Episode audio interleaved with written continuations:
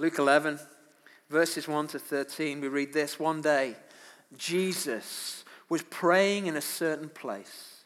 When he finished, one of his disciples said to him, "Lord, teach us to pray, just as John taught his disciples."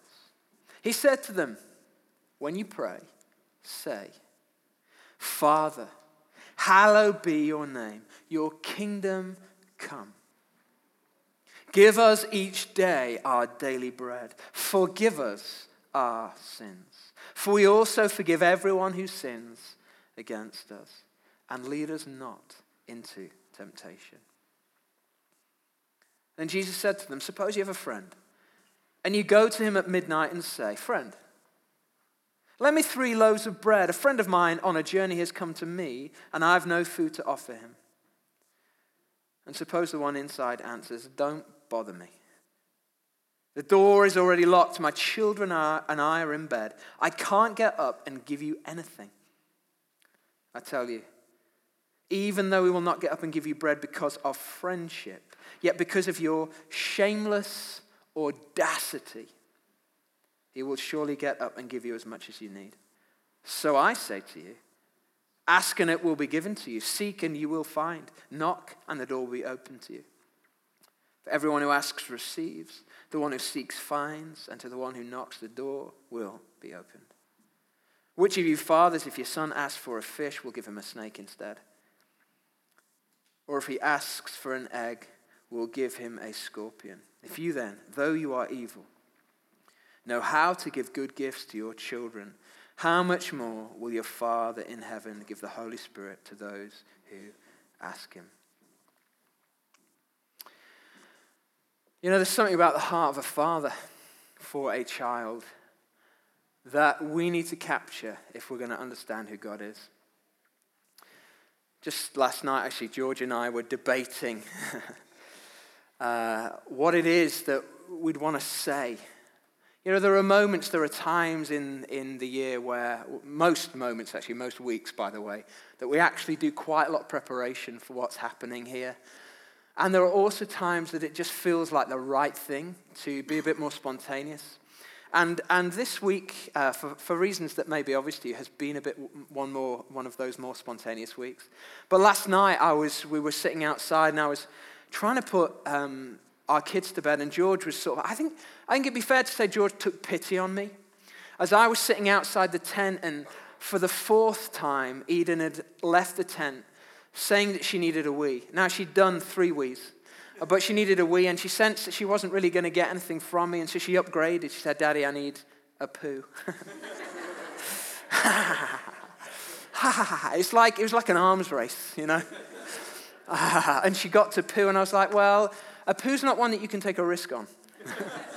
She was wearing a bedtime nappy, but, you know, and I hate to be crude on a Sunday morning. You haven't, you haven't come to hear poo stories, have you? But this is what you're getting. When it's spontaneous, you get the real deal, you know. This is parenthood. And so um, so Katie came and she helped us, and Katie took Eden to the to the toilet. She came back. Katie, did she do a poo? No, just a dribble of wee. She, she'd lied to me, lied to her own father. Anyway, eventually got rid of her. I got rid of, put her to bed. and uh, and Joseph arrived. Joseph, my son.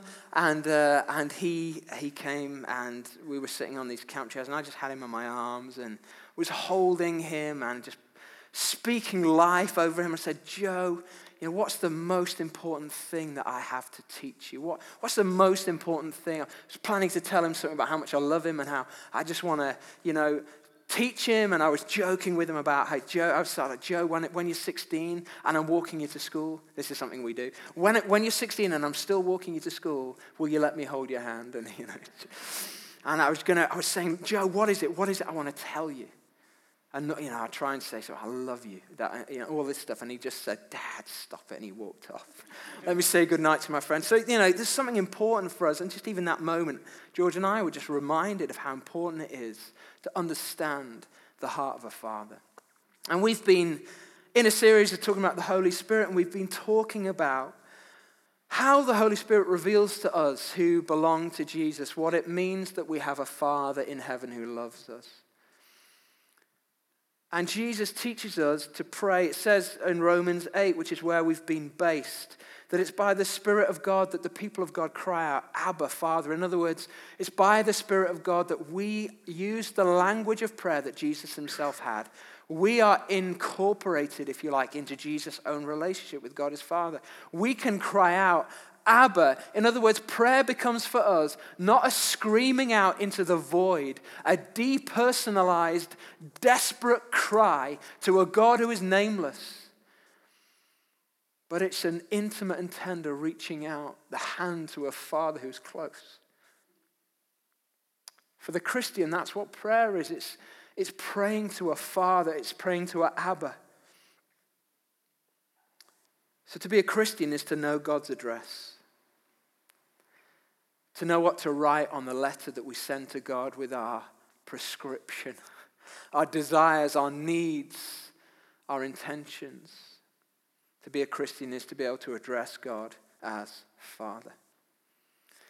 We can know the name of the Father as Christians, but I think there's a second step that we need to take. And sometimes they happen at the same time, but I think the second step is something we continually have to learn to walk out.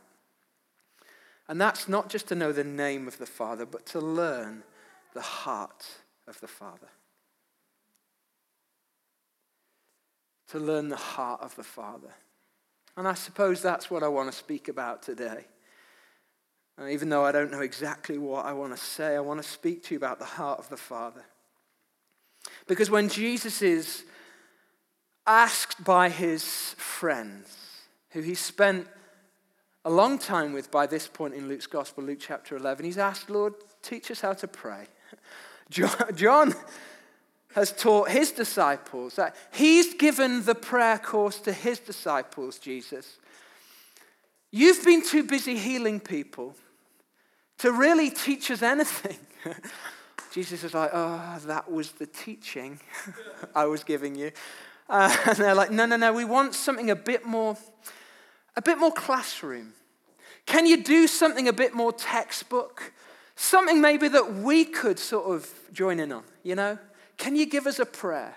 Can you give us something, Jesus, that might go in the book that we're planning to write? We're thinking a gospel as a title, but can you give us something, Jesus, that we could use? You know, can you give us a, a prayer? And Jesus says, okay, well, let's start with this. Father, hallowed be your name. In the Message translation, I love this, and I think most of the notes I've got on the screen are from the Message. Father, reveal who you are. Set the world right. Keep us alive with three square meals.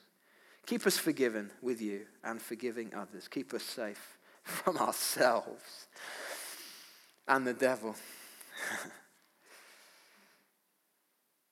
You know, Jesus' prayer is an introduction, first and foremost, to a person, to his own Father. And prayer begins, that relationship with God begins with an introduction to Father, to Father. But not just to the name, but to the person, the identity, the essence of Father, the heart of Father, the heart. Because to speak about somebody's heart is actually to speak about their true identity, isn't it? When we say someone's wholehearted, we mean that what comes from them goes through them. It's that they are of one piece. They have integrity. Father. Marooned in the middle of this prayer is this word, Father. Reveal who you are. And to explain what the Father is like, Jesus uses a parable. And we're going to be, by the way, in the next few weeks, and George is going to be taking us through a series in the parables. So this, I guess, is like the first, it's a parable. It's not one of Jesus' primary parables necessarily, but it is a parable teaching on prayer. But to teach about prayer, and I think actually to teach about the heart of the Father, Jesus uses a parable. And it's a parable in contrasts. This parable is going to be used as a counterpoint almost to say something different about Jesus, about God the Father. And this is what we read. Again, I'll use the Message because I think you've got that version on the screen. Then he said, well, he's taught the Lord's Prayer, he's taught the prayer, but now he begins to unpack it. Imagine what would happen if you went to a friend in the middle of the night and said, friend, lend me three loaves of bread. In other words, I need my daily bread. Why, do, why does the friend need his daily bread? Because a friend, another friend has come and knocked on the door late at night, said, look, friend, I need some food. Now, in this, in this culture, you've got to understand that hospitality had the highest possible value. So to, to, to have somebody knock on your door late at night, whatever the time, and ask for a meal, it would be shameful to turn them away. It would, it would expose you and your whole village to great shame. Now, everybody would have, you know, you would pray for daily bread. That's why the disciples prayed in that way. But if If there was spare bread going around at the end of the day, everybody in the village would know who's, who had the spare bread. So this friend, this person who's got somebody looking for hospitality goes to the person that they know has bread to spare, knocks on the door and said, look, friend, I'm in a bit of a bind. I've got somebody come to my door who wants bread. I don't have a thing on hand. The friend answers from his bed and look, I get this. I'm going to explain why in a second. Don't bother me. The door's locked. My children are down for the night. I can't get up. Can't get up for anything. It's a bit like you're at Focus. You finally zipped the tent shut. Your, your two twin daughters have both claimed on multiple occasions they need a poo or a wee. You've been there for half an hour. You've been there for an hour. It's taken so long. Then your son and your elder daughters come. You've finally got them to sleep.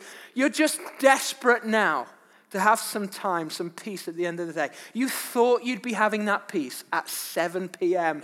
It is now. Now, just speaking, just, you know, just like, this isn't anybody I know, but just really abstractly for a second, it's now nine thirty. You have potentially ten minutes of time before everybody else comes back from the main session. And somebody comes and said, look, George, sits down in your chair. I said, look, I just need to speak to you. It's that kind of feeling. It's like, no, I've just got the kids to bed. This is, if I unlock the door, I mean, this is the way it would happen in the culture. The bolt, the, the metal bolt would wake the children. The children actually in this culture, everyone would sleep in one room. The children would sleep on mats by the door, by the bolted door. To unlock the door, never mind the knocking, would wake them up. Friend, I can't get, I can't help you, I'm afraid. The door's locked, my children are asleep. I can't risk waking them up. But Jesus said, yeah, that's the situation. But Jesus says this, let me tell you, even if you won't get up because he's a friend, I mean, you should do that for a buddy, by the way. If we want to be friends with people, do that. If you stand your ground, knocking and waking all the neighbors, he'll finally get up and get you whatever you need. Jesus is saying, look, even if you won't do it for a friend, because of persistence you will, or in the N I V, I love this phrase, yet because of your shameless audacity. Isn't that a great phrase? Because you were just barefaced, Un, it was impossible to shame you. He will surely get up and give you as much as you need. Jesus is saying this is how we behave with, this is how human relationships, human relationships operate. And here's where the contrast comes. He says this phrase, and I think it's really significant. So I say to you, I say to you, but let me tell you, as it happens in the message. Let me tell you.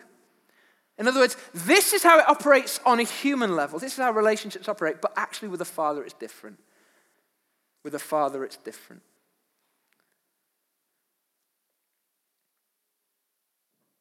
Even if you won't get up because he's a friend, if you stand your ground. But here's what I'm saying, sorry, verse nine. Ask and you'll get. Seek and you'll find. Knock and the door will open. Don't bargain with God. Be direct.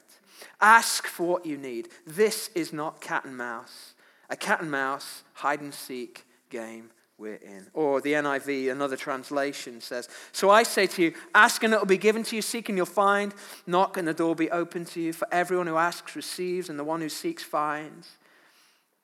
And to the one who knocks, the door will be opened. The text goes on and says, if your little boy asks for a serving of fish, do you scare him with a live snake on his plate? If your little girl asks for an egg, do you trick her with a spider? As bad as you are, you wouldn't think of such a thing. You're at least decent to your own children.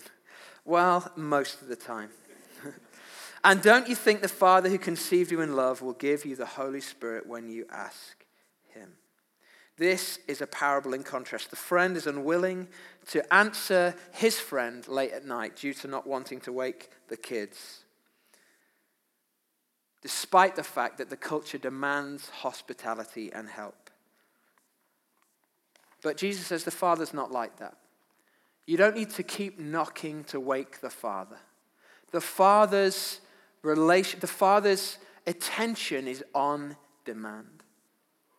The Father is ready to respond. The Father is attentive. The Father is close at hand. Even if a human friend won't respond to us or to you, to the call, unless we were to persist with shameless audacity, yet the Father is ready. The Father is close. The Father is not like the friend. The Father doesn't scare us by giving us a snake when we ask for a fish. The Father doesn't deceive us by giving us a stone or a scorpion when we ask for an egg.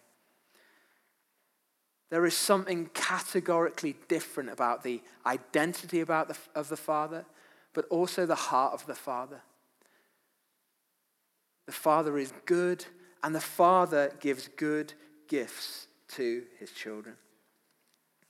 A good Father gives good gifts to his children. How many of us have read this story?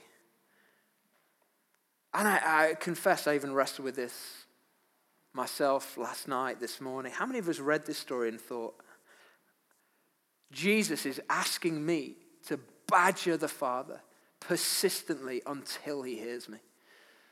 We've interpreted this parable to be something which says we have to be, I don't know if I can use that phrase, uh, Uh, bloody-minded, I've said it. We've got to be so persistent. We've got to keep hammering on the door of heaven until God is awoken. Because we have a vision of the Father that he's, he's, he's slumbering elsewhere. He's too busy to be trifling with the matters of our human lives. Have you, have you lived, have you thought as if God has this kind of approach to you? I certainly have. As if in order to sort of, in order to sort of awaken him, I've got to do something, I've got to do something really serious. Like, like he's really onto it when I do stuff wrong. Oh yeah. The best way to get his attention is to do stuff wrong. Oh yeah. And maybe you've had a human parent that's like this, like, you know, you could you could perform at school. You get all your A-levels, all A's at A-level or A-star or whatever it is you can get these days. Grade inflation, folks. It's a misery. You can get all of the best, not even a lick of attention, but if you do something wrong, oh, mum and dad are onto it. Some of us behave as if the Father's like that. We're terrified. Well, he's going to get, oh, what will he do if I do something wrong? But to get his attention with positive behavior, that would be impossible. To get his attention for something as little as just asking. Oh, come on. No, surely not. If I act, no, I've got to do something far more than ask. Or maybe you're a bit more like me and it's more about performance. Performance was how you got attention. So doing stuff well, looking the right way or doing the right stuff, behaving the right way. You know, I was a vicar, I am a vicar's kid. So from a young age, I was aware how you behave. I remember one of the one of my earliest memories was being at school, Church of England primary school, and the dinner lady saying, uh, I can't say dinner lady now, we know what, whatever the sort of politically correct term is, saying, "You can't do that. You're the vicar's son." To which, honestly, inwardly, I was saying, well, my response inwardly was, "You watch me." I think that birthed a little bit of the rebel in me. You know, I learned how to behave. I learned how to, to answer the door to homeless people asking for a cheese sandwich and to bishops who were coming around for lunch. I knew how to do that. I knew how to show the right side, to put on the right face. But in all of that sort of behavior, I think I missed some of what is said here about the Father. The Father doesn't need us to perform. The Father doesn't need us to impress him. The Father doesn't even need us to keep badgering him. Says this really simply. Don't bargain with God. Be direct. Ask for what you need. This isn't a cat and mouse hide and seek game we're in. Ask and you'll receive. Seek and you'll find. Knock and the door will be opened. And that way of praying, that way of living, demands a vision of the Father which is based upon his utter goodness, his faithful love, and his utter consistency to us. And Jesus says he won't give us bad gifts, he will give us good gifts. He will give us the greatest gift he has to offer, his own presence, the Holy Spirit. In the New International Version, the N I V. If you then, though you're evil, know how to give good gifts to your children, how much more will your Father in heaven give the Holy Spirit to those who ask him? You know, having a, a vision of the Father who is a good and loving Father doesn't mean we always get what we want. But it does mean God provides for our needs. And our greatest need as human beings is to live with his presence always. And the promise we get is to live, that we will live in his presence. So I just want to encourage you, Amy and I are away for the next three Sundays. In these next three Sundays, as George and others are teaching into the parables, I want to encourage you to ask the Father for what you need. And if you have a vision of the Father, which is that he wouldn't want to be bothered or disturbed by you, unless there's a crisis, or that you, you need to perform in order to make him happy, or that actually the only way to get his attention is not to perform. I want to I want to encourage you to, to do a little scientific test, to abandon that hypothesis, and to try a new one on for size, which is that when you speak, he listens, and that he hears, and that he answers. Keep asking for the good gifts of the kingdom, because he's a good Father. And speaking of good gifts, we're going to celebrate the Lord's table together.